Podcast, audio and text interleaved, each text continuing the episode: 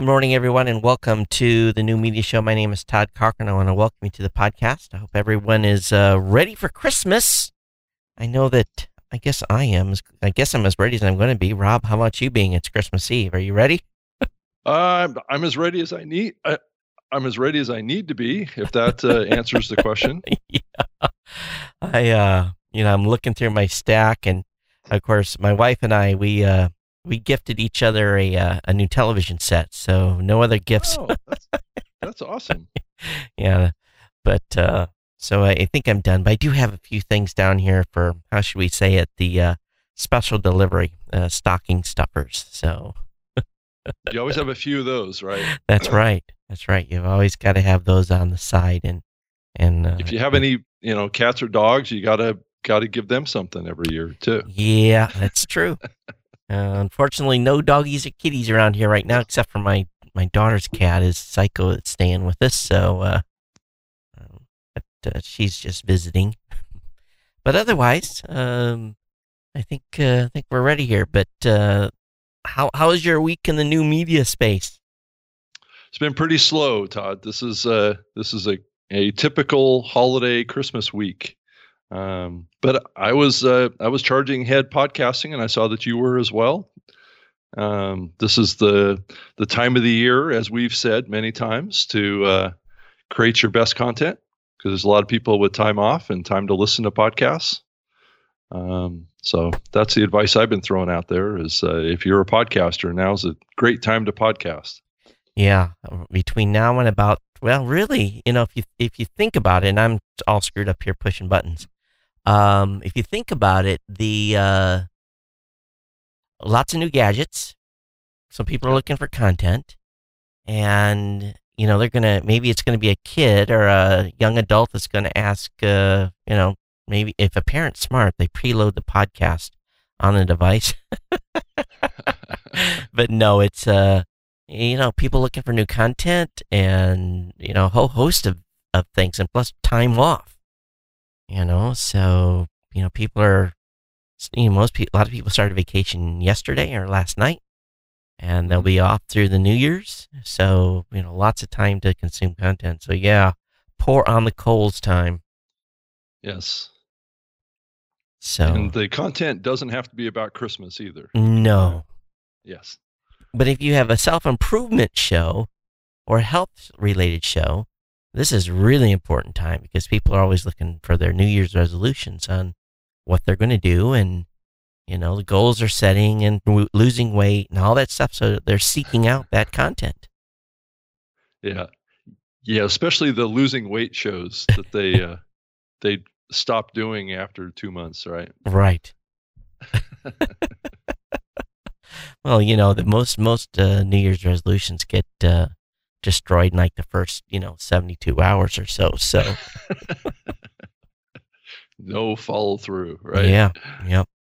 But I, I'm sure that there's probably a lot of a lot of podcasts that get started up in this time period too, because people are saying, "I'm going to do it this year," you know. Mm-hmm. And we've actually, you know, for the first couple of weeks in December, um, I was like, you know, this is going to be a slow month, but it's really picked up here in the last week. We uh, had a surge of I don't know what if it, if it was just you know maybe people finally like you said maybe getting on vacation a week before Christmas and had a little extra time and but at least a lot of new account openings. We'll see how many of those last. yeah, well, there's always a lot of a lot of churn in this space. It's true. Yeah, are you seeing it as well? I mean, uh, I mean it uh, on on the subscription side as well as the content creation side. Well, uh, there's a lot of people trying out new shows and um, kind of moving through content. What I, you know, what's interesting, I see on our side, um, I try to keep the, we've been worked real hard this past year to get the, I guess what you want to call the churn rate down, number mm-hmm. of people that are canceling. And with Mike Dell. Oh, you're talking about uh, plans on the service? I mean, yeah, yeah, P- people coming in. yeah, and what, what we've tried to do is we also know that there's such a huge high failure rate of new shows. Yeah. That we've spent a lot of time and really a lot of company resources to reach out and train new podcasters. Um, you know, we've been heavily focused on that all year, and uh, I would say, based upon that effort, um, at least from a you know pure cancellation standpoint, and people canceling their accounts because they they stopped doing their show, um, we got that way down. I mean, way, way, way, way down. And uh, I think a lot of it has to do with, um, again, a lot of this work we're doing to try to um, help new podcasters get uh, get going. But um, you know, time will tell on that as well. Well, it's key to get them get them set up right to begin with. Yeah. Um, and then then it's then it just really turns into a content game for them and and if they're having to battle producing great content at the same time they're trying to um, you know battle you know technical issues or or problems with the platform or uh, it just it it makes it more likely that they're going to fail as podcasters so um, you know most podcasters get into podcasting for the content not Yep. the debugging of the technical Mhm. experiences Yeah. So, you know, but, you know, that's, you know, we provide a, I guess, a bi week, you know, weekly training. We do weekly webinars for new customers, but also the, um, it's not just that, it's also, you're, you're right that, you know, sending them to the right resources on, you know, the steps they need to get started. You know, all these people are selling all these 10 step plans and stuff like this. And, um, yeah they don't need them yeah, they don't need them because most of the resources are free across. Yeah. A, a- you know, you do it, we do it, everyone. You know, a lot of people do a lot of provide a lot. and of oftentimes the the re, the free resources are actually more accurate and better than the ones you pay for. because of the so-called podcast experts per se. yeah. Yeah. So you know, I was as as predicted. We've got a lot of top fifty list and top hundred list, and you know, I was looking through some of those, and you know, they're all very subjective and. Oh yeah. um, you know, I was looking at Ad Age's and as a variety of other folks, and I just kind of like it's the same players, you know, um, and then a lot of shows that, quite frankly, I've never heard. But then when I look into the details, they're like, oh yeah, another East Coast NPR or you know one of those groups, and uh, they they just people are not looking at the indie independent podcasters a lot, which is sad. A few get mentioned, but not very many. Yeah. Well, it's I'm not quite sure why that is and if if it gets back to just the independent guys are just too too loosely connected. I mean at this point and that contributes to that. Um you know. But it's but but it's clear, you know, and I'm sure you would agree that the independent podcasters are the, the heart and the soul and the backbone of this whole space. Absolutely. And, you know, it's it's the bulk of the you know, bulk of the shows are out there. But there was a few things this week that made the news and were getting talked about a little bit. And I, I had to laugh just a little. Uh, Facebook's announcement about doing uh, Facebook debuting live audio. Yeah, there you go. Um. Okay. So And right. then- Go ahead. Oh, and then all the articles that popped up saying Facebook has gotten into podcasting. Right. um, in fact, that reminds me. I actually had an article that was. Um, I've got it bookmarked here. Do I have it? Oh, please let me tell me. Okay, let me read this. Um, live audio will become an important complement to traditional forms of podcasting. For example, what if most consumption to your show comes from via live audio rather than RSS feeds, which drives your podcast? And what if live audio becomes more than iTunes? And then you no longer have a podcast per se. You have a live audio show, right? Indeed, th- this echoes a theme I have long argued. Podcasts are a form of audio rather than a platform all their own. The show is the unit of focus, not the distribution channel. I take a little, ex- a little exception Yeah, to that. There's that- some there's a little shard of truth in there, but um, it's not as much as it's being played up to be. uh, this is from your buddy Mark Ramsey. I, well, okay. Okay, so so here's the deal. Um, a podcast is only a podcast if it's delivered via an RSS feed, and it is a delivery syndication method. Sure, there is Download. right. We are doing live on YouTube right now. We're doing live on Facebook. So we are a live show on Facebook and a live show on YouTube right now. Which is perfectly fine. It's just fine. But we currently have in Facebook, I had I've got six watching live. And then let me look over here at YouTube. Let's see how many we've got over there. And those numbers are usually lower. So uh, on YouTube, we've got four. So there's 10 people currently on a Saturday morning on Christmas Eve watching our live show. Now, yeah. if I relied on 10 people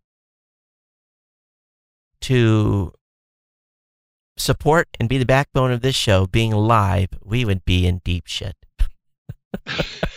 well, well, considering that we don't make any money off of this show, ten would be deal. ten yeah. would be hard. But yeah. when I have a podcast and we have nearly five thousand people subscribed, then I'm pretty happy about those numbers. you know, considering it's a podcast focused show. It is clearly, yeah. You know, it just happens to be produced as a as a live show and right. a live video show. Right. That doesn't make it a live audio show or a live video show primarily. No, it's a podcast. It's it's it's uh, primarily a podcast, but it's still we're still doing live. So yeah. my point on this whole Facebook live thing was that Facebook Live is uh, audio. Those that don't want to do video, that's just because there's a lot of people that don't want to invest in this, or they just don't want to do video, which is fine. I think live audio would be is going to be great for a lot of podcasters. But here's the thing I really think is going to be you know, someone probably can cash in here if they develop a Facebook live audio program that is scheduled to come on at the same time every day, five days a week, with a short three to five minute show something short, something very short that it's not going to take up too much time. Um, they say that they're going to be able to have this. We're on at least on Android. You're going to be able to continue surfing Facebook and still listen to the show. So that's a plus. But that hasn't been the case up to this point. No, so, no. Yeah. So that's a plus. I'll say that. So I think there's going to be some some good uses of live audio, but you know, yeah. we've got some dedicated fans in here. We got Michael, we've got Rick, we've got Rita, you know, we've got uh, Bill, you know, folks that have got actually maybe a little bit on vacation now or whatever, got some extra time to watch yeah. the show. Well, and Todd, I do another live show every week too for Spreaker, and and I get up to I've had as many as 50 people listening live, but then I'll get hundreds of people actually listening to it um, on demand. Right, right it's it's primarily a podcast. It just it just so happens that live is used to engage with an audience at a deeper level. Mm-hmm. We can take feedback while we're producing the show yep. and comment on that feedback. And that audience feels like a, a little bit more personally connected to us. And that's that's the only real advantage of doing it live. So, um, it's not going to build a huge audience for you, and you can't really expect that it's going to. So here's a question for Michael. Here's a question I have. I record a podcast live with an audience. Is it a podcast while it's happening or only when distributed via RSS? Well, it's kind of both, right? You're it's it's kind of a mute distinction, really. Um, Where's the primary consumption is a podcast, so I think you can call it a podcast, even though it's a live show and and a lot of people don't like using the word show in their pod. I mean, you word podcast in their show anymore, so that's cool. Which is fine. Yeah, you know. I don't think you have to use the word podcast. no name. No, no. It's the same with this show. Yeah. We call it the New Media Show. Yeah. Um, I mean, and I do it, you know, the Spreaker Live Show. So it's it's the same thing. I think that that's an important thing too. I don't think that you have to name your show no. uh, as a podcast. But, but here's here's the main reason why I've always done live. It's because I can. And I'm still recording. And you like doing it. It's your preferred production method. Yeah, it, and it, I'm still recording. I got video, audio recording over here on Adobe Audition. I've got um, uh, a uh, Blackmagic capture card that is capturing the video. the TriCaster's backing it up as a backup. I never use that video because it's you know it's massive. So um, unless I screw something up, and then it's my I can go back to it or I can do a replay. But I do live because I can, and those that listen live, I love them from being on because they provide us some some feedback, and yeah. um, and at the same time, we're we know that the primary audience is listening. Rick says, Todd, I have a podcast that just hit 80 episodes this week and zero listeners. Does that might make mine the longest running podcast that nobody listens to? Ouch. well, to, to that means, Rick, uh, time to get out there and start doing some cross promotion. Or if, yeah. you know, if you're 80 in and no one's listening, then you got to look at the content and see, okay, why am I not starting to gain some listenership. Um, you know, my mom and I did a sh- after my dad died. My mom and I did a show, and I, you know, that show was very, very, you know, I was talking about, uh, you know, what happens to someone after spouse dies, and um, for us, that show was more therapy than it was anything else. But we still get people from time to time that comment on it, even today, that was recorded all those years ago and uh, we never had a big audience, but we didn't care. It was just her and I's way of kind of chit chatting about these life changes. So a show doesn't always, for an individual, doesn't always have to have an audience. Now, many will wish that they do. Um, but it also, I guess, is dependent upon the goal of the show. For her and I, it was like going to a shrink where it was, we are doing therapy on each other. it's true.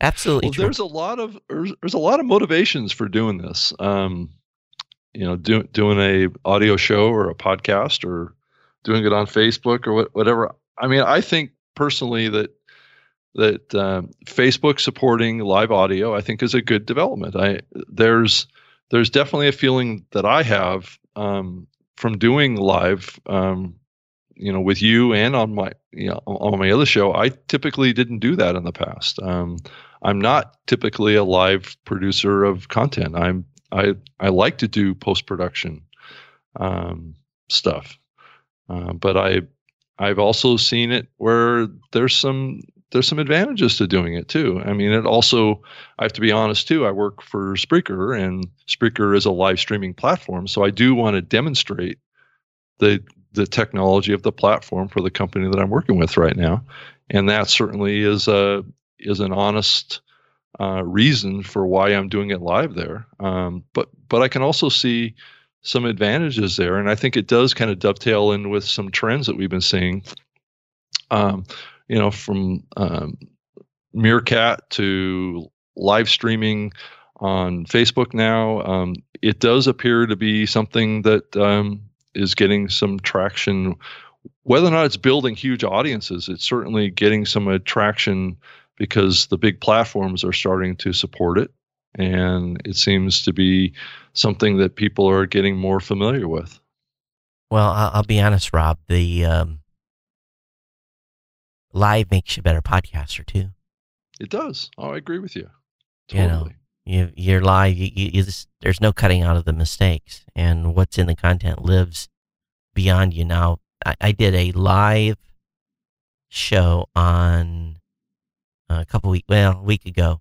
That for some reason, I think what was going on. I think I had two kids playing heavy gaming, and I told them basically the rule is when I go live, n- no, um, you know, head-to-head gaming because it uses a lot of bandwidth and I think I had kids using a lot of bandwidth, and my YouTube uh, video stuttered, and it just basically wasn't getting enough throughput. So I got done with that show, and I took I made it private because it, it was horrible. It was pixelated throughout the uh, episode, and then I uploaded the you know the it was same exact video, um, and um, and and uploaded that and put it on just because I wanted to replace it, but uh, that's the only time I've, you know, I've really replaced or edited. And I edit audio, believe it or not. If I have a boo boo in the show, um, I think this year I've edited my audio podcast twice.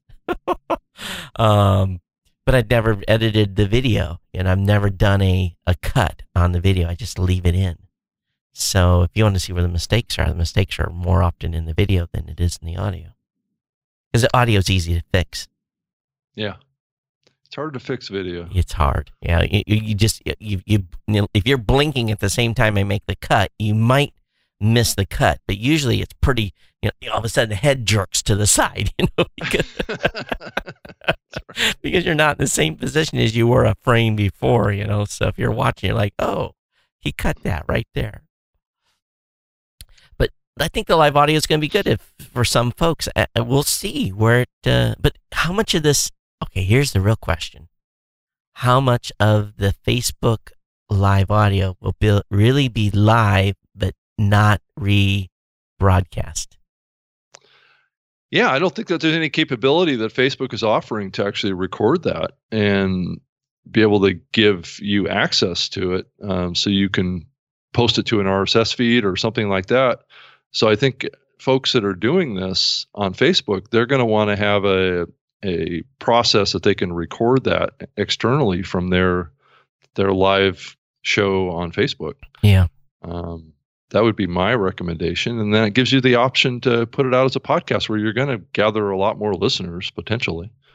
So you know, you know, you think about live though, and there's different logistics challenges. So this year, I'm um, I've got mounted to my camera rig that I'm taking to CES, a, a, Mevo. And when I do live from someone's booth or something like that, if I decide to do a short 10 minute interview and do it live, um, that process is not super clean yet. And actually, I was just before the show starting, I was researching something because what I have to do is I have to mount, get my camera rig. That's all going to be recording good. There's no problem there. But then to do the Mevo and to get good audio and to feed it from the microphone that I'm doing the interview with, I have to patch that into my iPad, which is not a problem either. I can patch it in. Um, where where the problem is is getting it. I got just one camera operator, so he's going to have to be running this Mevo thing at the same time we're doing live in a booth. And logistically, I'm thinking about uh, if I had a third person, this would you know, be no problem. They would just hold the iPad and, and do the stuff. Um, but I'm going to have to mount the iPad to the um, to the camera mount so I can do you know this uh, Mevo production or this uh, you know live production when I want to and have good audio. You know, they people will they'll they'll they'll put up a shitty video, but they won't they won't suffer through bad audio. So um, you know, that's a really my last piece. I really and what it came to is I got to thinking about it because I've got a um, I'm selling sponsorships. So basically, um, if you want live in your booth, you pay so much, you get an ad free interview. Um, it's only in people I've already pre-approved. No company that I've not pre-approved can just come in and say we want to sponsor. I don't do it that way. I only, you know, I think I've got 90 companies that I've got slated to talk to. So um, the company said, well, we want we want to do a sponsor. We want to get a free ad-free interview, and we want you to do live in the booth. I was like, oh, uh, I got to make sure this goes off slick. So you know, it's just an additional layer to the onion. So it's the same with so those recordings have got to be good. And the same thing with people doing it here. They got to have the mechanisms to, to store the audio. So I don't know what the interface into Facebook Live is. I don't know what kind of, uh, are they going to have a streamcast? Are they going to, ha- how are they doing it? You know, that's my question. I would think it's going to be pretty much the same way that you're doing it with the live video right now, I would think. Well, then people are going to have to come up with a, a rig then to do audio uh, into their iPhone or whatever. And then, you know, the challenge is having enough battery on your phone to get through whatever time. Um, you know, there's all those things to think about. So maybe it's going to be. Or they'll have to do it there, and then they'll have to go home and and record that show off of their speakers. uh, yeah, yeah. There's always a hack work, workaround to make this stuff work. Yep. It's just a matter of is the audio quality compromised by doing it that way? Yeah. And, and my key is is I don't want to compromise on the audio quality. Yeah. You know that that's the so I'm going to spend another hundred bucks on a mount and the you know the rig's going to get heavier. But what we'll do is I'm not going to attach it full time. I'm going to have that in the bag So we get ready to go to do a live event. I'll screw the mount in so that the iPad can hang off to the side. Um, so yeah, it's it's it's gonna be fun. Poor Isaiah, he's gonna the dude's gonna build some muscles because the camera rig is gonna be heavier. gonna be well. heavier. There could be an you know an, a new source of uh, podcasters that are going to come out of this ah, live true. audio on on Facebook and are going to be looking for hosting. Yeah. For getting it out as a podcast. Um, But but let's let's be clear. Uh, Facebook is not enabling podcasting. No, no, and they're not going to provide an RSS feed, and you're you're probably not going to be able to download the audio and all that stuff. It's going to reside just like it does right now. Hi, Eileen. How are you? Brad, Matt. Thanks for joining us today. Hi, Eileen. So, anyway, I think we've uh, beat a dead horse here, but I I think Facebook Live Audio will have its limited utilizations. hmm Um, And it's and if it gets more people involved in producing audio quality or audio content, Mhm. um, then I think it's a good thing for the podcasting space.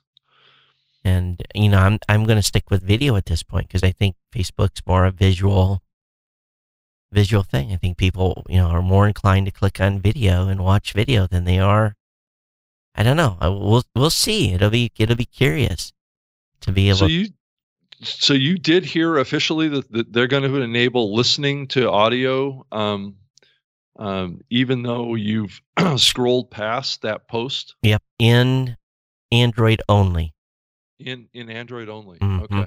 not in ios because And- that's always been the the kind of limitation of this stuff with Yeah. these social platforms is that um, if you are looking at your wall hmm and and you scroll past something, Yep. it stops playing. some video will continue to play now i've noticed Oh. that Oh, Uh, okay.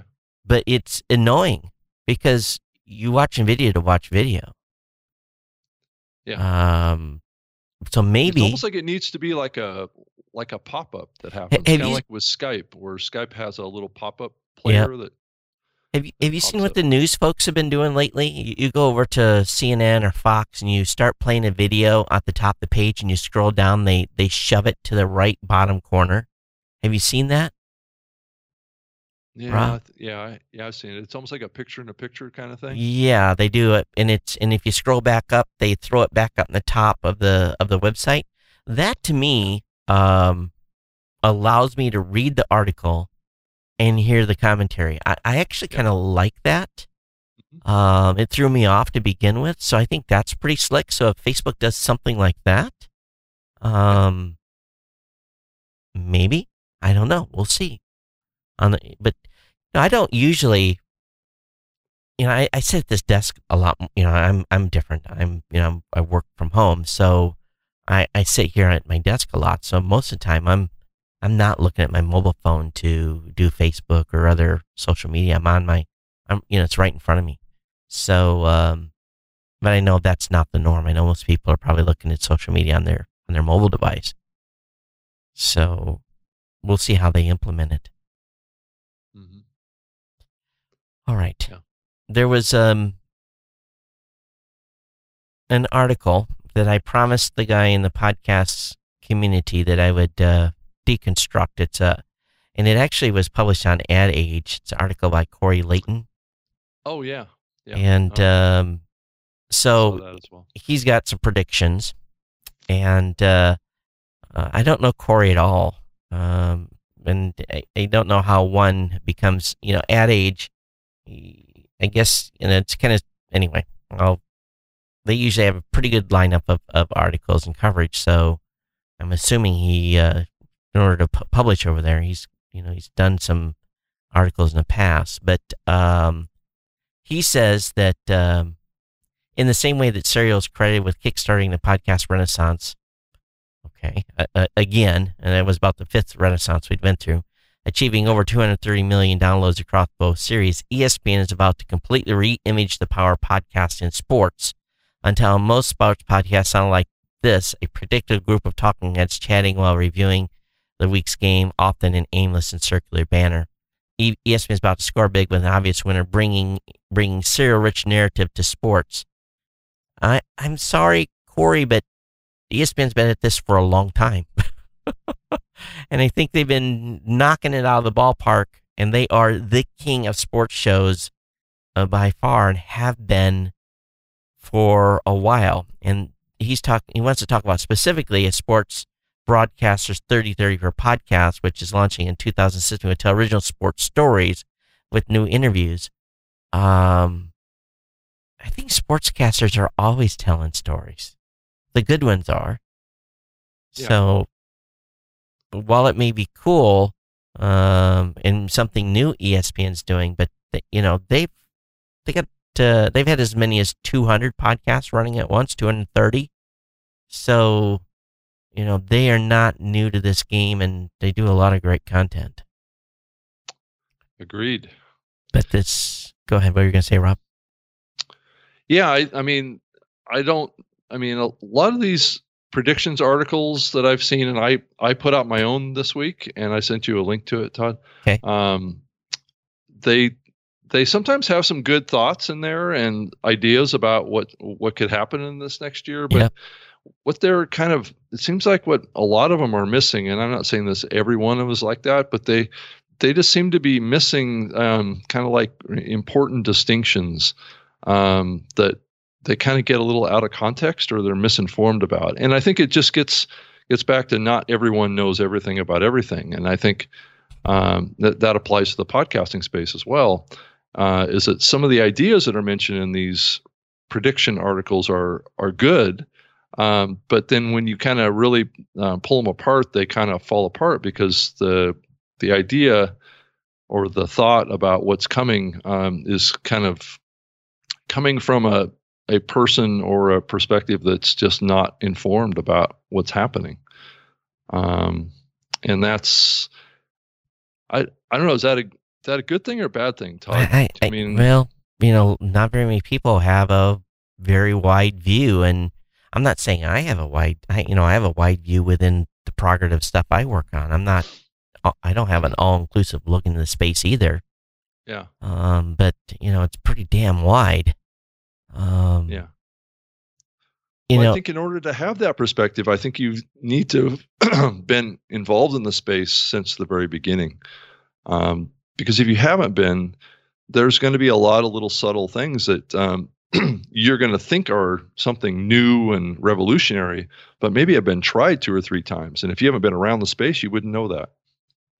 Another thing he says is in 2017, television networks will play a vital role in helping their viewers get wise to podcasts. In part, they this will be through networks creating more companion podcasts.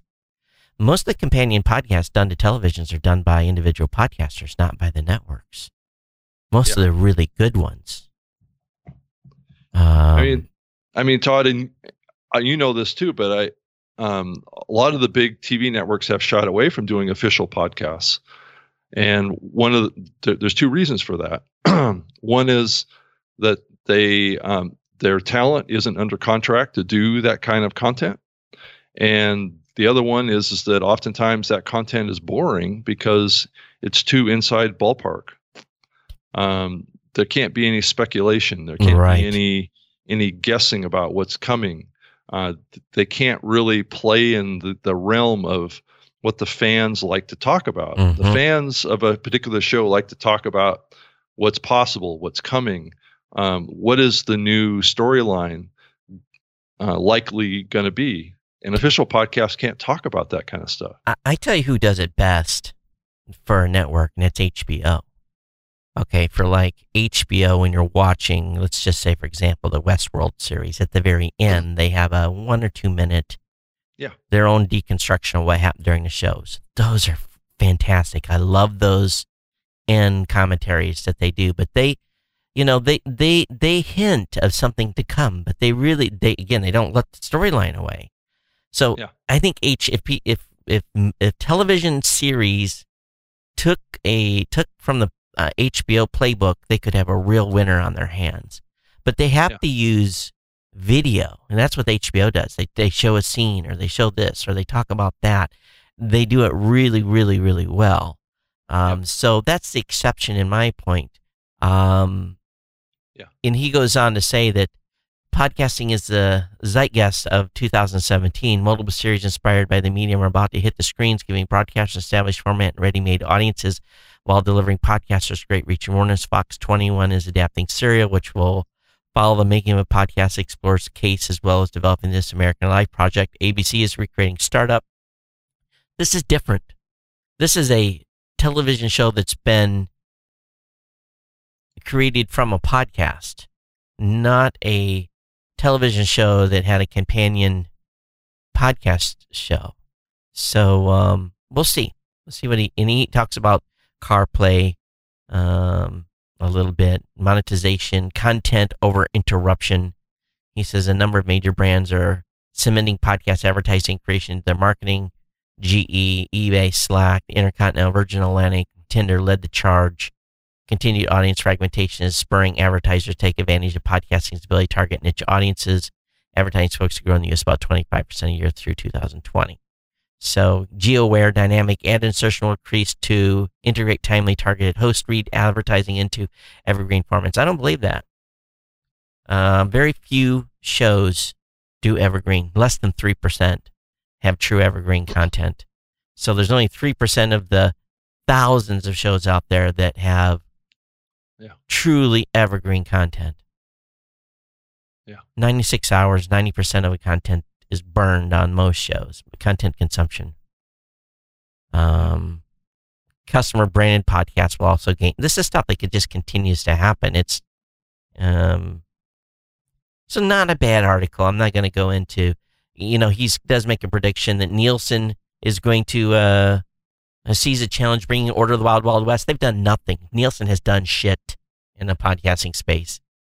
They've been talking about it for a couple of years, but they don't have access. So they can't do any analytics. No one's playing with them. You have any thoughts on Nielsen in 2017? Well, I haven't really heard any any progress that they've made in the space. They're probably going to um, make some progress, maybe with the public radio side on the on the radio side, maybe um, of trying to get um, get connected up. But you're you're totally right, Todd. And we had this conversation with Nielsen. Yep. Um, I was on a panel back at their Nielsen audio event in and, 2015, right? uh, well, that was last year. Oh, was, was it last year? But but yeah, I mean, the SDK that they were talking about putting out to to track podcast consumption the focus of that was on the, the, like the embeddable player or the client right, side right and there's just so many clients out there and so many embeddable players i it's just not practical for them to embed their their tracking code in all those all those players he said um, yeah he says Apple's been lax in responding to demand from podcast creators and advertisers for more comprehensive consumption data. Although the scope of podcasting is well have that available radio, print, and other out and out and what outdoor there's the capacity to turn on even more detailed feedback. Apple may account for 60% of da, da, da, da, all this stuff. Um, many think that 2017 could be year that Apple takes a look at its industry's offspring. I concur with the views of media analyst Ken Doctor, I don't even know who he is, who predicts a scenario in which Apple provides paid for paid for access to non-invasive actionable data and thereby avoids quashing podcast thriving sub industry. I, I, Apple Apple has to date given no one no access to no data, user data. You- I, th- yeah, I, I just don't think um, Apple has really any incentive to to play in that area. I I, um, I thought with the Podcast Connects website that there was a chance, and and I'm still thinking there could be a chance that they would do this. Um, better yeah, be careful. How, what better be careful? They do it though. Um, by it, it, turning it on, basically giving a you know what network providers get. You, Rob, as you as a network provider, you know what you can get from Apple from their their metrics that they provide. Mm-hmm. Um, so there is metrics to be had out of Apple if you're a network player but it's not billable, actionable data. And better be careful what you wish for, too. There might be data in that data that you don't want to really admit to. So it's, it's, uh, we'll see. we'll see what um, what happens here with Apple. I'm not saying it's impossible, but if I was to go to Vegas and put a hundred bucks on it, um, I don't know. I don't know if that'd be a good bet. Well, I also have noticed that there's always this kind of like this um, subtle threat that that uh, if Apple doesn't do it, then someone else is going to step in and get that data somehow. And it's like, no, nobody else is going to step in and get that data. so I had to turn Um, your audio up, Rob. They said you were a little low today. So Oh, really? Okay. yeah, we've had you up Um, pretty good lately. But go ahead. Yeah. So Apple is is uh, not going to get bypassed. I mean, I mean, what this past year we had a company spin up saying that they had access to Apple's data, Yes, and it's Omni. just not. That's just not true. They- they, And, they had nothing, yeah, and they proved nothing up to this point. yeah, and they've stopped talking about it for Well, some yes, reason. they have. yes. After eh, well, uh, since they quit talking about it as soon as we called them on it, they essentially clammed up immediately when we gave them the opportunity to come on and explain themselves and how they were giving unique data.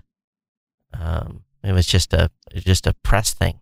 So let's Well, I in. think they they honestly probably thought that they had something unique. They they just didn't understand the fact that uh, that uh, that hand has been played many years ago. So, um, and and we we know how that turned out. Yep. Uh, there was a company in the past that uh, created a plugin that plugged into uh, to to iTunes and tried to do this. uh, right? Yes, As you they recall. did. Yes, they did. and and Apple Apple pulled the plug on them. Squashed them like a worm. Yep. Okay, so Rob, are we ready to deconstruct your predictions? Oh, feel free. Nine evolutions. I like how you put it. Evolutions of podcasting in 2017. You didn't say predictions. You said nine evolutions. Uh, all right. But you know, I I I shared this out on um, on Twitter, uh huh. and I did a little test between using the term e- evolutions Uh huh. and using the term predictions. And I found that um, more people clicked on it to to access it if I use the word predictions than course. evolutions for some reason. All right.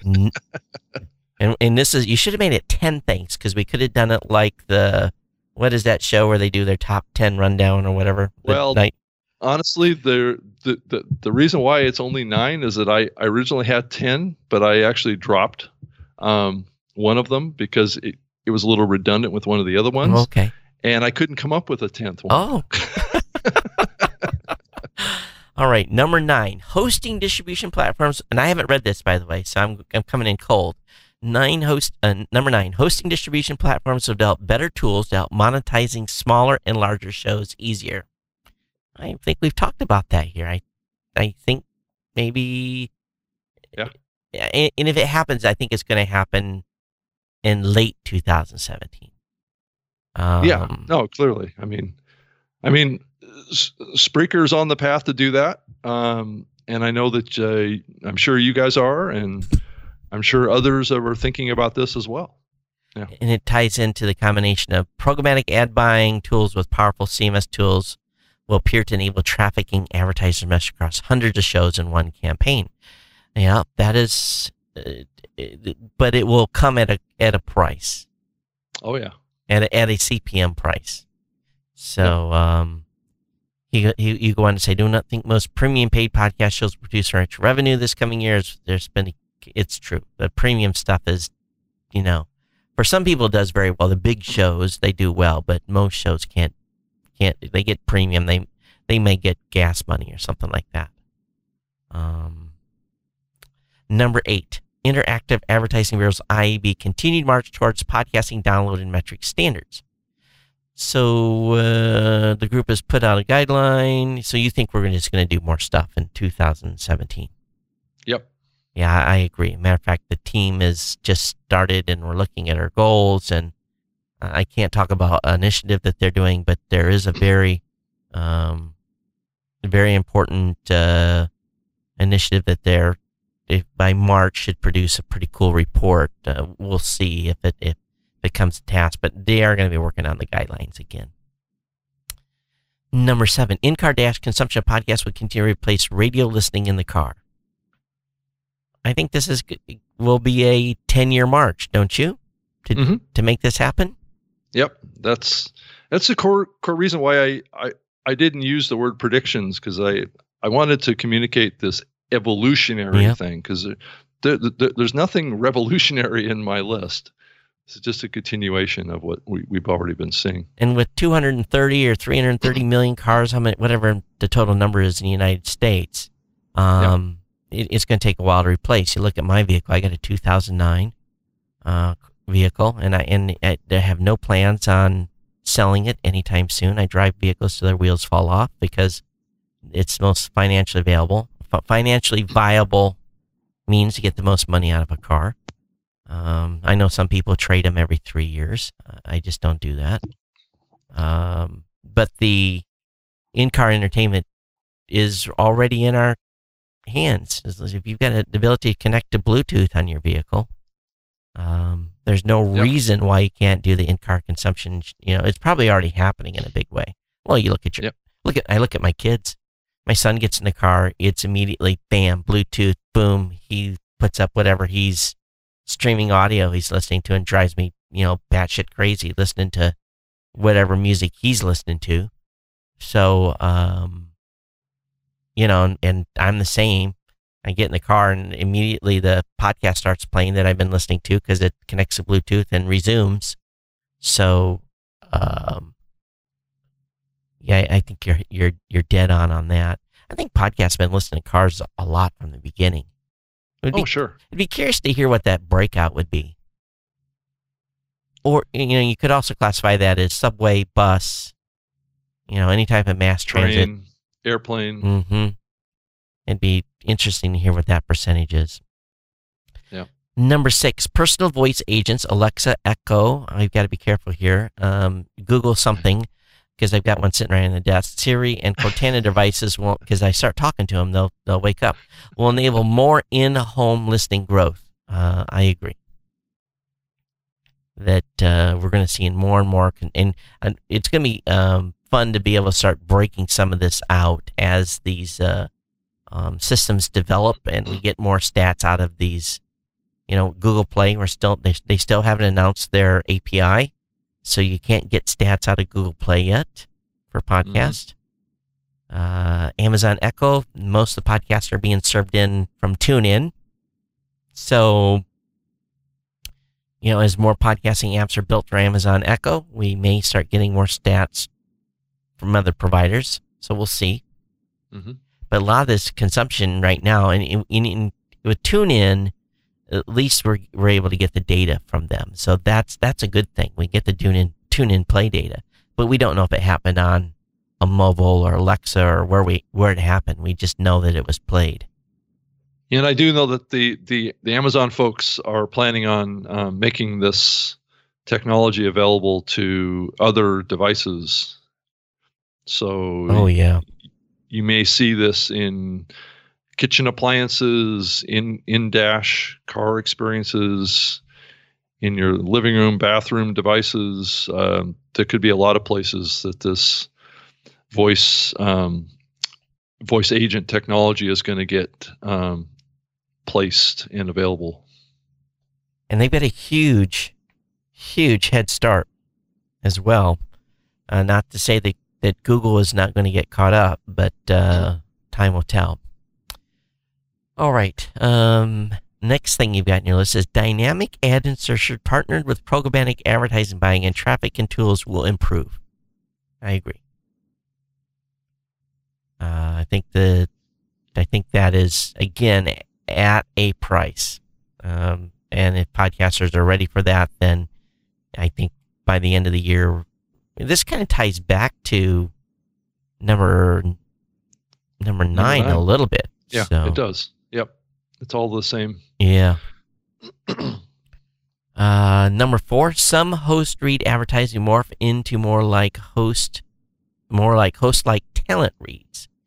Um, I'll read what you said here. Podcast advertising is built on what's called host endorsed advertised reads, and in the new year, It will continue to grow in importance to increasing advertising revenue and podcasting to the issues related to talent and the time needed to record these host endorsed reads. Thus, we will see a shift towards having talented voiceover artists record most more host reads. We'll see two tiers of host reads, one done by the actual show host and those done by talented ad readers that produce the advertising message in the same method as the show host would record them. But I think still, it is so much more effective when I pitch when someone than That's someone right. else's pitches. That's true. So those ads will probably have a higher CPM. The ones Um, I but- read will have a higher CPM. The ones that are read by someone else will have a lower. Correct. Eh, I would agree with that because it's, and I, I, I- I don't know what what does the listening audience think today that's online here with us. Do you think the audience will have aversion to the non-talent person doing the the ad spot? Or will the um, the network or the platform try and find a uh, talent reader that sounds like the host? Oh, oh that's interesting. I don't know. Hmm. Eileen I mean, if says, you think about it, I mean, I mean, if you, once we start heading down this path of more targeting Yep. of um, ad messages, um, there may need to be you know five or six different versions of host reads that are Yep. produced. Yep. Uh, and I'm not sure that a a, a host um, would have the the time to do that. And oftentimes there's show hosts that are just not good at doing host reads. True. And I know some companies are doing pre, pre, mid, post, post. They're doing as many as five ads on a show.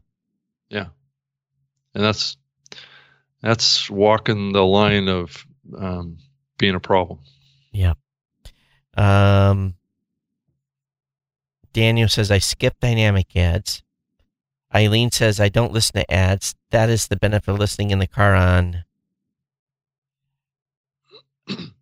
Daniel says, I don't like insert host read ads like Gimlet's. Matt says, I would be interested in making a spot for something.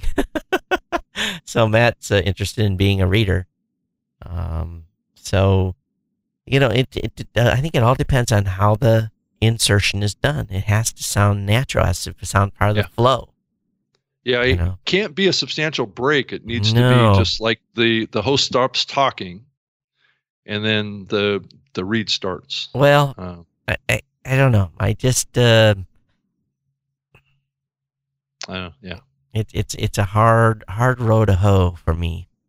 I think they I think host endorsed and host read and is going to be the key, even if it's dynamically inserted. I think you Yeah. have to. The host is the key, but you're right. Some hosts do bad.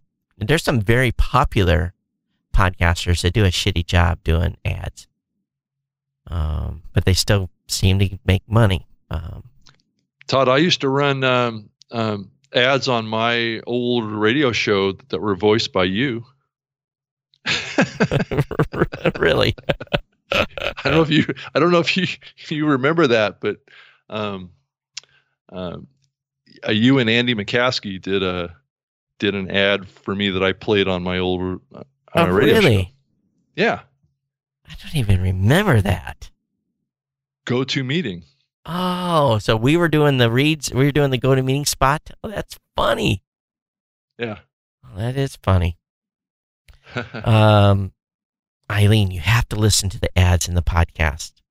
You got to support the medium. Don't be skipping them. Don't be skipping the ads in the podcast medium. We have to. We have to support. It's true. I don't. I always listen to the ads. I we're, you know, it. It's. And I know some people don't like them, but it's a, you know, we we uh, we got to keep the money flowing into the space. well, and if they're done right, they can yeah, be they can be they can entertaining. be fun to listen to. Yep. yeah. All right. Short segment social media sharing and playback growth. Podcast today grow audience by word of mouth. We see more plan to support the social media sharing of short segments from audio programs and social media platforms such as Facebook and Twitter. Yep. And it's one of the reasons why we introduced what we did this year. You know, Yeah. exactly that. Uh, But but- let's be clear, it's nothing new.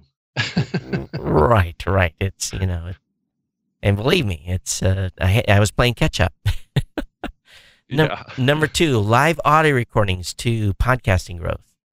Uh, one of the leading trends online has been, been and will continue to be enabling live video and audio. As an example of this recent decision on part of Facebook to enable live audio streaming on its closed platform, some podcasting distribution platforms combine live audio and streaming and recording to be then encoded in MP3. Content creators and listeners like the interactivity of live. Therefore, this will continue to grow in 2017. I agree too. And number one, Android takes a larger share of the podcast listening market. Ah, even if it's one or two percent, that would be great growth.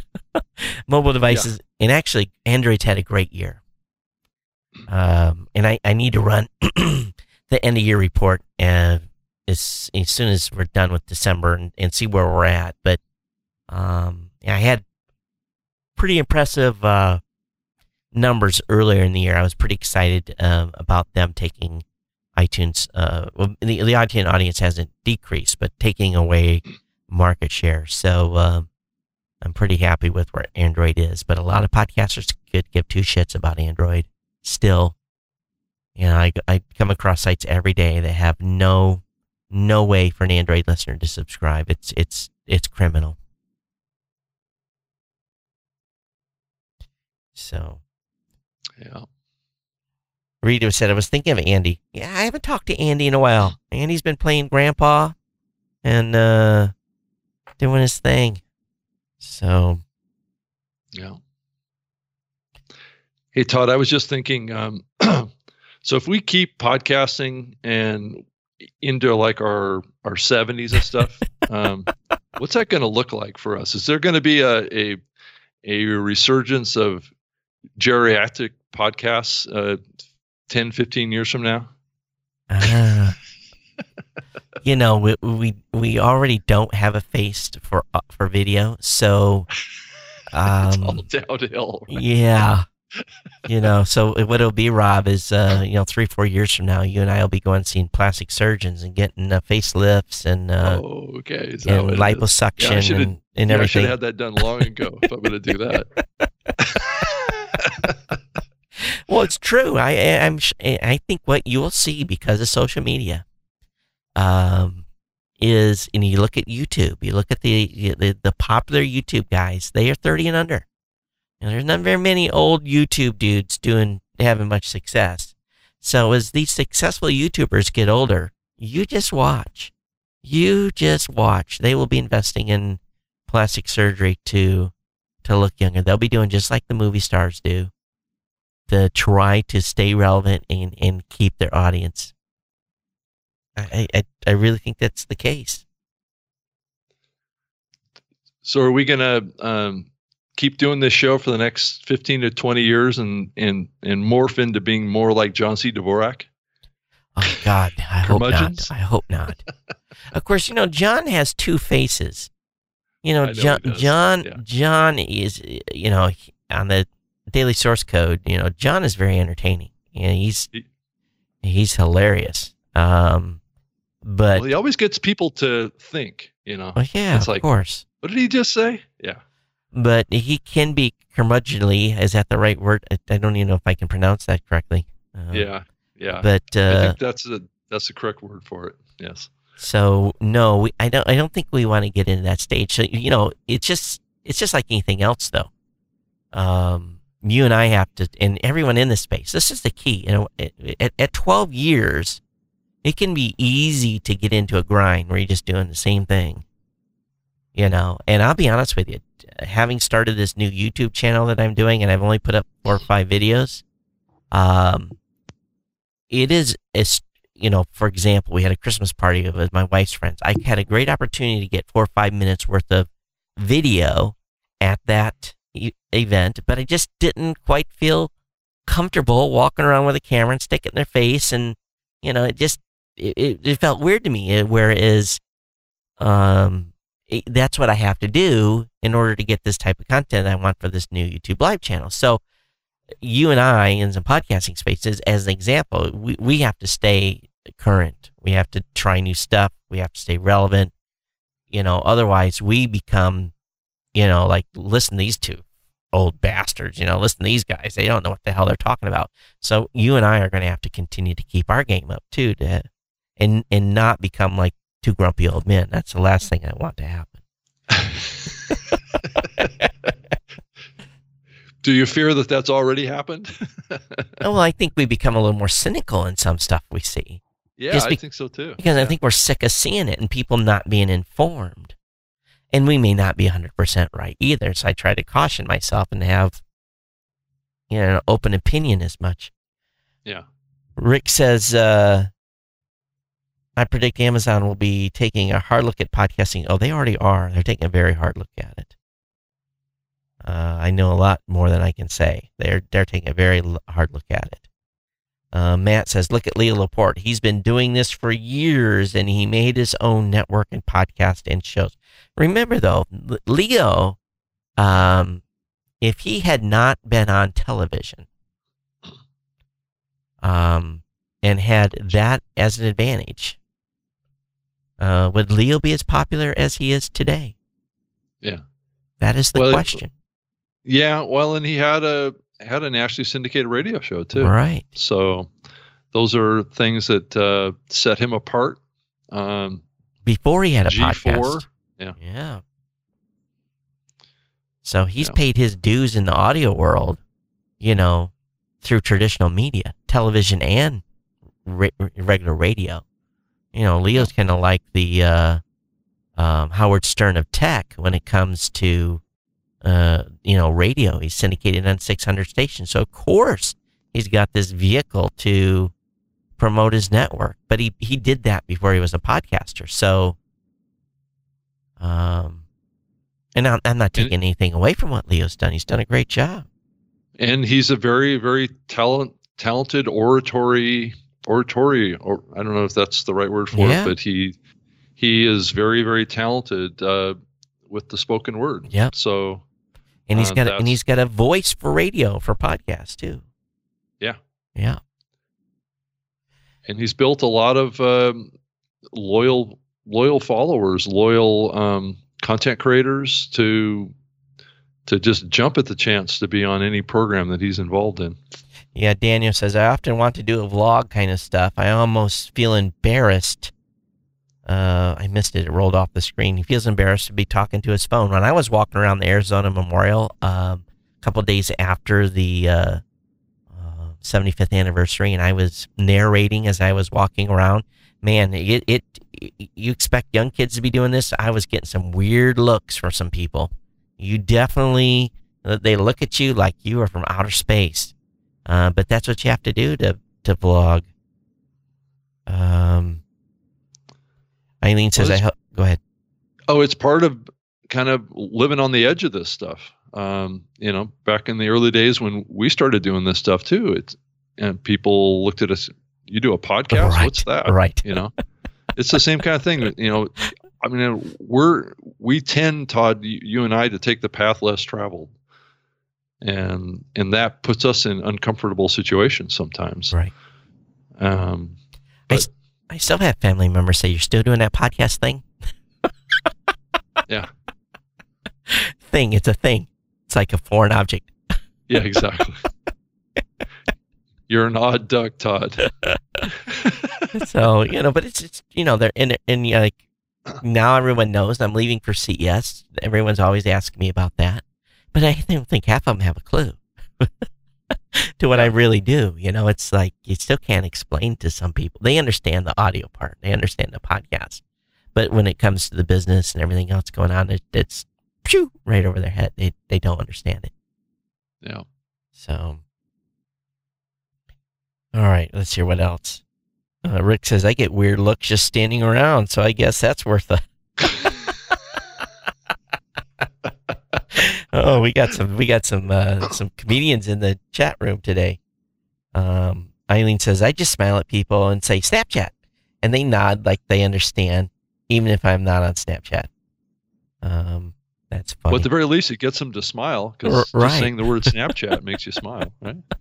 oh, some of the stuff I see on Snapchat these days. I saw s- actually I I got sucked in. I will admit it. Um, someone had said someone shoots the first porn in Snapchat, and I'm thinking Snapchat's like a minute of content. How do you shoot a porn video in Snapchat? And so I'll admit I watched the 60 second clip and it was it was not good. It was weird. Um, yeah, well, it- but it was those just videos are weird. it was What just like mean? 10 seconds of this, 10 seconds of that. I was just like, and the visuals weren't great. So I was like, but well, and the the the the whole animal mask thing oh yeah, and the the warped faces and things like that. It's uh, it's a new form of content. I was in Texas and I walked into a uh, a wings place. Imagine that a wings place in Texas. And Can't imagine. Yeah, and uh, uh, wings and things or something. That's a chain down there. I think they're I think they're national. I don't know, but um, walked in and there's this guy sitting in the restaurant with his friends and he's wearing he's got a donkey head on. You know, one of those donkey heads. And, uh, and I just stopped and I looked and I got my camera out and I took a picture of him and he got offended that I took a picture and I said, you know, if you're gonna look like a like a jackass in a in a wings place, I said, I am definitely gonna take your picture. You should have came in as a chicken. And his friends all laughed. Um, but it's like well, I will admit, in my early days when I was in my twenties, I probably would have been the guy wearing the donkey head. I probably would have been that dude. But at 50, no. it's just weird. Not going there. Yeah. But that would be one way to cover CES, do an interview, wear a horse head and walk around doing interviews with people wearing a horse head. That would definitely be worth some views on YouTube, I think. That would uh, that would definitely get your get your picture on Facebook, Yeah. and Twitter. Yeah. I don't know if I'd want to associate my brand with uh, horse head interviews, though. Probably not. Oh, dear. But that that would definitely get you, get you some attention. Yes, it would. But overall, Rob, I think your list is uh of the evolution of podcasting is pretty good, and uh, I think it's a lot of stuff we've talked about on this show for this past year. So I haven't done a list. I'm just I- we frank frank with you. I don't have the energy to think that hard because we talk about it so much here. You know, those that matter are listening, so they know where we where we stand. I don't need to tell the world, and I'm glad you did. So, um, but I just I just don't have the energy to do it. Yeah. Well, it doesn't get uh, it doesn't get picked up by a big major media um, Well, you get, article or something you like that. you've got to get to over there and figure out how to submit to Ad Age so you can get uh, you know your byline over there. There you go. Yeah. And then it has credibility when it's posted over at Ad Age. right, of course. Or it makes the New York Times or Wall Street Journal, then it has credibility, right? Those are all vetted articles with lots of research and uh, you know That's uh, technical people that have verified every word that has been written in the article. And I know you're being facetious a little bit, You- right? You, know what I could do is I could post something that uh, would be like a total fake news article, make just a whole bunch of outrageous claims and predictions for 2017 and put that up, see what kind of traction that got. That probably get a lot of traction Yeah. because I can tell I, I, I can tell you being being real with this stuff doesn't uh, doesn't get as much attention No, no, no, it doesn't. because it's it's a cold hard truth. Yeah. And nobody likes to think about cold hard truths. They just want to live in a fantasy world. Hey, um, I just wanted to to mention too, um, the whole you know we had talked about the Snapchat stuff, Yeah. and how younger people are playing around with um, this aug- augmented reality Yep. somewhat um, on Snapchat. Because I mean, if you think about these these masks that they're putting on each other's faces and and the the warped faces and things like that, um, that's that's a little bit of a glimpse of where I think um, media creation is heading towards. Uh, is is an aug- augmented reality or a mixed reality concept, um, and and I think this next year could could be a year um, over the next couple of years where we start to see a significant impact um, in the media creation world um, using aug- augmented reality. Um, I'm not sure what this means for podcasters quite yet, um, b- but I have a sense. I've been thinking about it more, and I do wonder if um, aug- aug- augmented reality or mixed reality uh, will be able to be recorded. And there may be a way of pre- presenting content um, in a mixed reality video or um, that will be different. Um, that we might see a little bit of a resurgence of, of video podcasting of some form start to come come back a little bit, um, or is it just going to all just be YouTube stuff uh, or streamed off of other other platforms? Um, I, am not sure that there's a big impact for augmented reality around audio. Uh, I just I I can't visualize that. I don't know, Todd. Can you see any kind of impacted from mixed mixed reality, augmented reality with audio podcasting? Do you see any? No, connection? none. I don't. I don't think so. And I'm excited to see what's going to be on display in Vegas. I know that I've been trying to get some invites to some private demos that are company that are showing off technology that they're really not introducing, but trying to get funding for. So hopefully, I can get into some of those and come back with some perspective, even though I may not be able to talk about exactly what I saw. But you know, Robert Scoble's heavily, you know, that's what his complete focus is right now is is VR, and um, you know, well, in mixed in mixed reality, yeah, is, it is really I think the concept that's going to get traction. So I guess we'll see, and you're gonna, you know, if the, the individuals that think outside the box and can are the really super creative types, not talking heads. This is to take a really creative person. Um, the VR stuff that's going to be possible, or mixed reality stuff, is going to be pretty over the top. I think we're going to see some amazing things, and um, it just is a huge opportunity for someone out there to be able to, uh, you know, show off their talents. I, I, I'm really excited to see what's coming. Um, I think we're going to be blown away. Time will tell. But you know, the the challenge is, can I, can I watch that without being on a VR headset? Um, that's the key. If I can't, um, then it's going to have a slow uptick just because of the cost involved to have a good VR headset.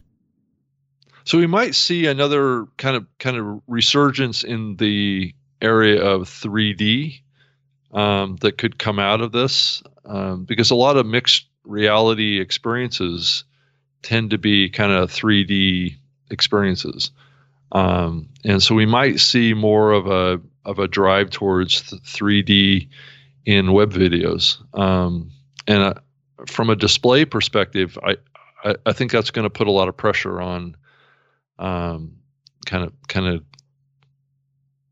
display creators mm-hmm. or manufacturers to come up with um, 3D experiences that um, are not c- cumbersome to experience. Um, uh, I don't know, Todd. I would. I mean, if I were you, I would keep an eye on 3D experiences at CES too, just as a as kind of a backdrop to this whole trend. Well, I made the mistake of going and seeing Rogue One in 3D. I didn't realize I had bought in 3D tickets. Um, and I regret having seen Rogue One in 3D the first go around. Um, really? Why is that? Yeah, you know, it's just it's just clunky. You know, you get the the movie theater oh, 3D glasses, glasses, aren't thing? great, yeah. and if you wear glasses, you have to put the glasses over. It just it just wasn't as good as as one would think. Um, but I, I, didn't realize I was buying 3D. I, I should have known by the 1650 price tag on them. I was just I was just trying to get in the Titan Theater where they've got the recliner seats and and fantastic sound. But I end up being in a 3D Titan Theater, which was cool. But the kids enjoyed it. But I want to go back and see it again in non 3D. But so so what did you think of the actual movie itself? Oh, uh, you know, I, I'm not into the political de, de analysis of it. I take it for what it is. I, I thought it was great. I, it's you know, it's Star Wars. You know, come on. How can they, you know, you, you, they have to really screw up to to make me unhappy. you know, I I got to go see. I, I, hey, I'm old enough. I got to go see the original Star Wars when it when, when, it came Opening out. Night. Yes, Opening absolutely. Night. And I think yeah. I watched it seven or eight times. It's the only movie I've ever been back multiple times. And it, yeah. people just don't understand, you know, we, people talk about it being a leap, but people have no idea uh, you know, you think about the time, uh, the time period that the original Star Wars come out, and what they did with the first movie Yeah. was incredible. Yeah. Um, you know, It was really a breakthrough. it was. Was it- That's that movie was revolutionary. So now they just do everything in CGI, and you know they have renderers and people that are drawing this stuff, and it's all digital, and um, you know it it, it was awesome. The first, you know, and, and so it, they have to totally. And people talk about the politicals, whatever, and I'm like, I- don't care. I'm there to watch a movie. Yeah, exactly. Yeah, Todd, did you see that we almost lost uh, um, Carrie Fisher. Carrie Fisher yesterday? Yeah, Princess yeah. Leia almost uh, passed away on an airplane. Yeah, they were doing. Heard they were doing CPR and everything on her. Yeah. you know that's uh, believe it or not you know the older you get you think about your old ticker and i did just sign up for a gym membership and for the whole family and i'm going to see if we can lose some pounds in the new year. Not as part of a of a resolu- uh, resolution but just as a general health thing to try to get out from behind the desk so much desk so much. But um having a heart attack on an airplane is the worst case scenario.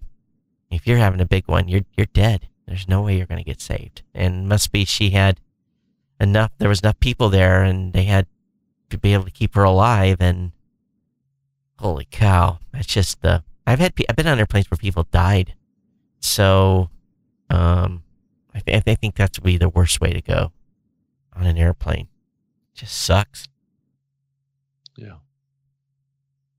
but yeah i'm glad you know so how old is she anyway she's probably in her she in her 60s I think she's in her or- 60s. Yeah. So Well, for the guys out there, you don't see uh, nursing homes full of men. There's usually about 100 women and two guys. So if you can make it that far, congratulations. But uh, it's true. Go to a nursing home, walk through, count the number of old dudes in there. They're not there. They're all six feet under. You laugh, Rob. Have you Or- been to one? Ashes. Yeah, oh, I know. I know.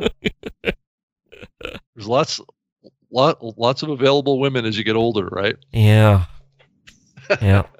it's uh you know, I'm dealing with a situation with a good friend right now that's on life support and it's it's not looking good and uh this guy was one of those dudes that uh, strong as an ox. He was he should have led, lived till he was 100.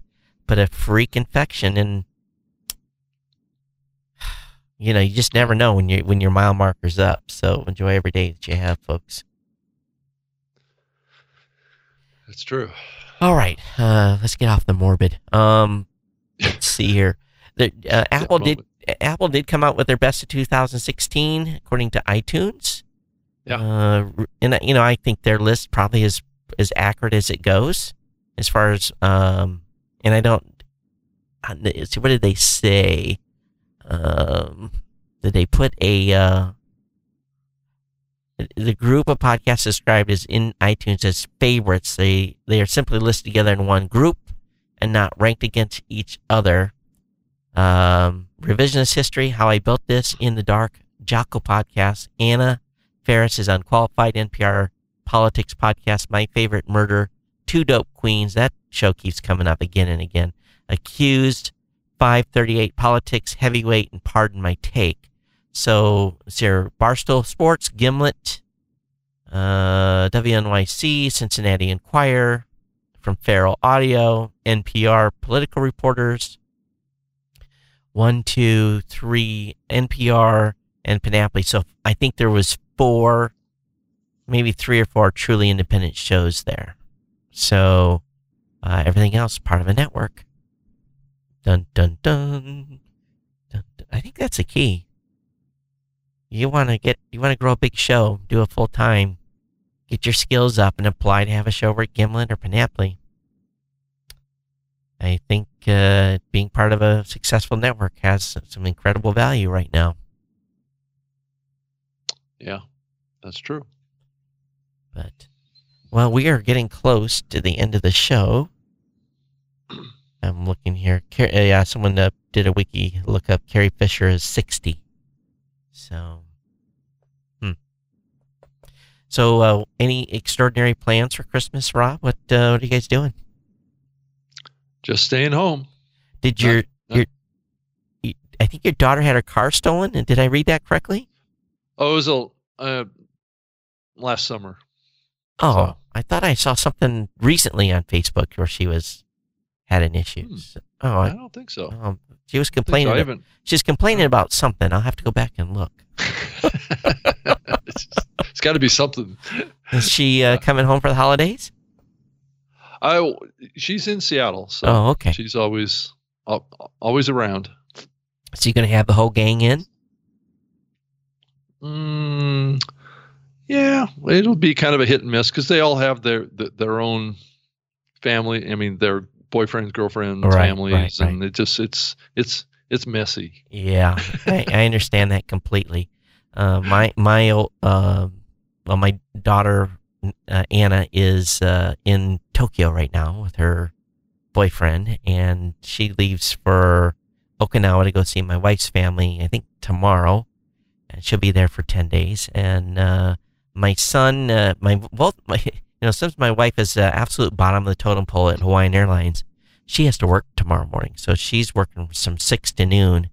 So we'll Oh. we'll probably pick her up at the airport, and I think this year we're just going to go somewhere else and have them feed us, and then come home and uh, uh, open up presents, and and she'll probably crash because she has to leave the house at 5 a.m. So she gets up pretty early, but uh, so it'll be a little different Christmas for us this year just because she has to work, and my son who is a college student and uh, is um, he works at Outback. Uh, that's his Oh. part-time job as a server Okay. there, and uh, so he he doesn't have to work Christmas Day because obviously they'll be closed.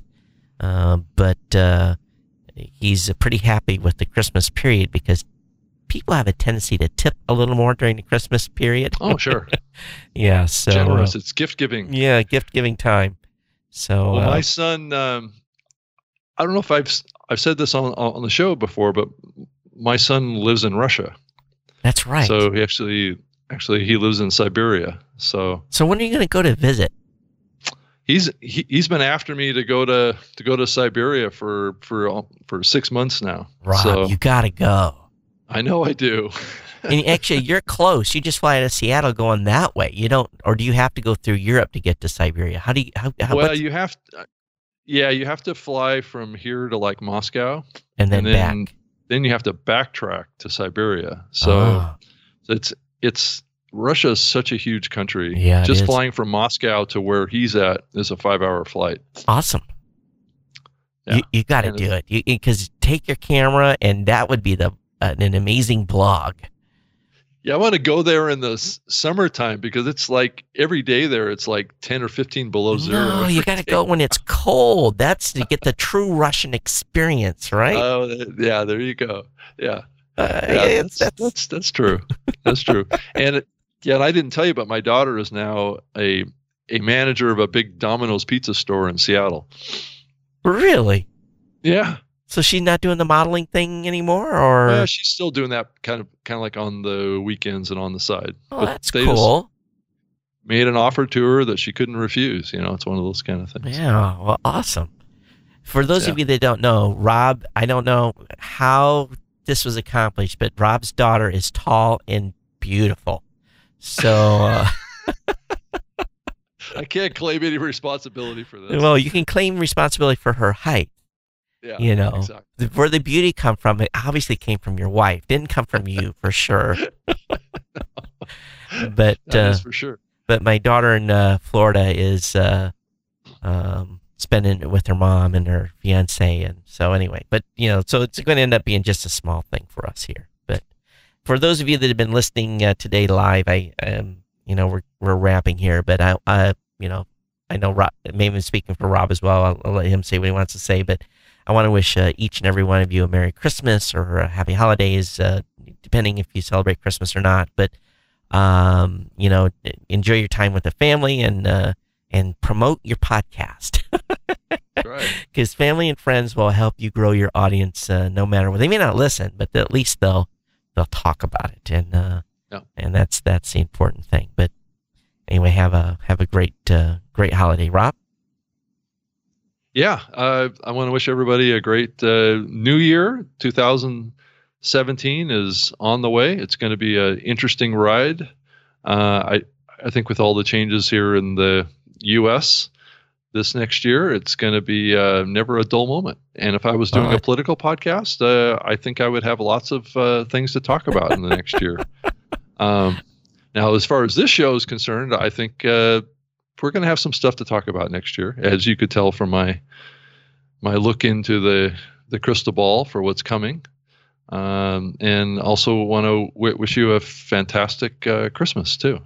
I, hope there's some fun presents under the tree this year for you. So, and thank you for following us on the on the uh, on the show every, every week. If you watch us live or even on demand, um, we'll keep coming back and doing this show uh, as long as you keep coming back and listening. So, yeah. Rob, I'm hoping everything works out where we can do a show next Saturday. Of course, I'm leaving Okay. Saturday night. It's going to be a little nuts, so I will let you know midweek. I, I should be able to. I think we'll plan on it. Um, but yeah, I'm going to be, uh, you know, crazy busy uh, to try to get ready to get out of here. But um, um, I think we'll try to do one next week. If okay, are you going to be available? yeah, no, I Okay. can do one. But definitely the uh, the following week, eh, uh, January, the week of January seventh, uh, or the Saturday, January seventh, there'll be no way. But uh, we'll we'll try to do one on New Year's Eve uh, next week, and uh, see if we can. I'm sure there's going to be some end of year articles coming out. But keep on podcasting, folks. Again, this is the big time. Uh, Yeah. Really, starting tomorrow when people are opening their presents through about January fifteenth. Uh, keep the, keep the content rolling. Uh, but if you have any comments on today's show, you can email, me, Todd at newmediashow.com, or you can reach me at Geek News on Twitter. Of course, uh, if you have any, need any help over at uh, blubrry.com, to help, to help you out there as well. But Rob, Um, yeah, I could be reached. Uh, just send me an email, rob at Spreaker.com. Um, and I have a website uh, at basically robgreenlee.com. That's actually where that article is that I posted about the, the evolutions uh, of podcasting in 2017. So if you want to read all the details that are in that article, definitely go check that out. That's at uh, robgreenlee with two e's.com. And uh, I also do the Spreaker Live Show every Wednesday, uh, 3 p.m. Pacific, 6 p.m. Eastern, at SpreakerLiveShow.com. Where uh, actually I talked about my article in this past week's episode of the Spreaker Live Show. Um, so I, I spend the whole episode talking about each of those nine items that we had covered as well. I go into a little more detail on my thoughts on that. So anyway, um, thanks. and for those of you that uh, want to know what the president's doing here in Hawaii, he's driving us crazy by causing all kinds of traffic jams, as he always does. We're kind of celebrating because this is his last um, winter with us, doing uh, two or three weeks of vacation and causing all kinds of chaos with uh, with traffic and tourist resorts and all that stuff. Hopefully, he'll start uh, vacationing somewhere else. future years. But we like the money he brings in anyway. So, but anyway. Oh, yeah, all of the all of the reporters. Yeah, and- yeah, all that, Yeah. all that income, and uh, of course, all the Secret Service staying in hotel rooms and so forth. But everyone, thanks for being here. We'll see you next time on the New Media Show. Everyone, take care. Aloha.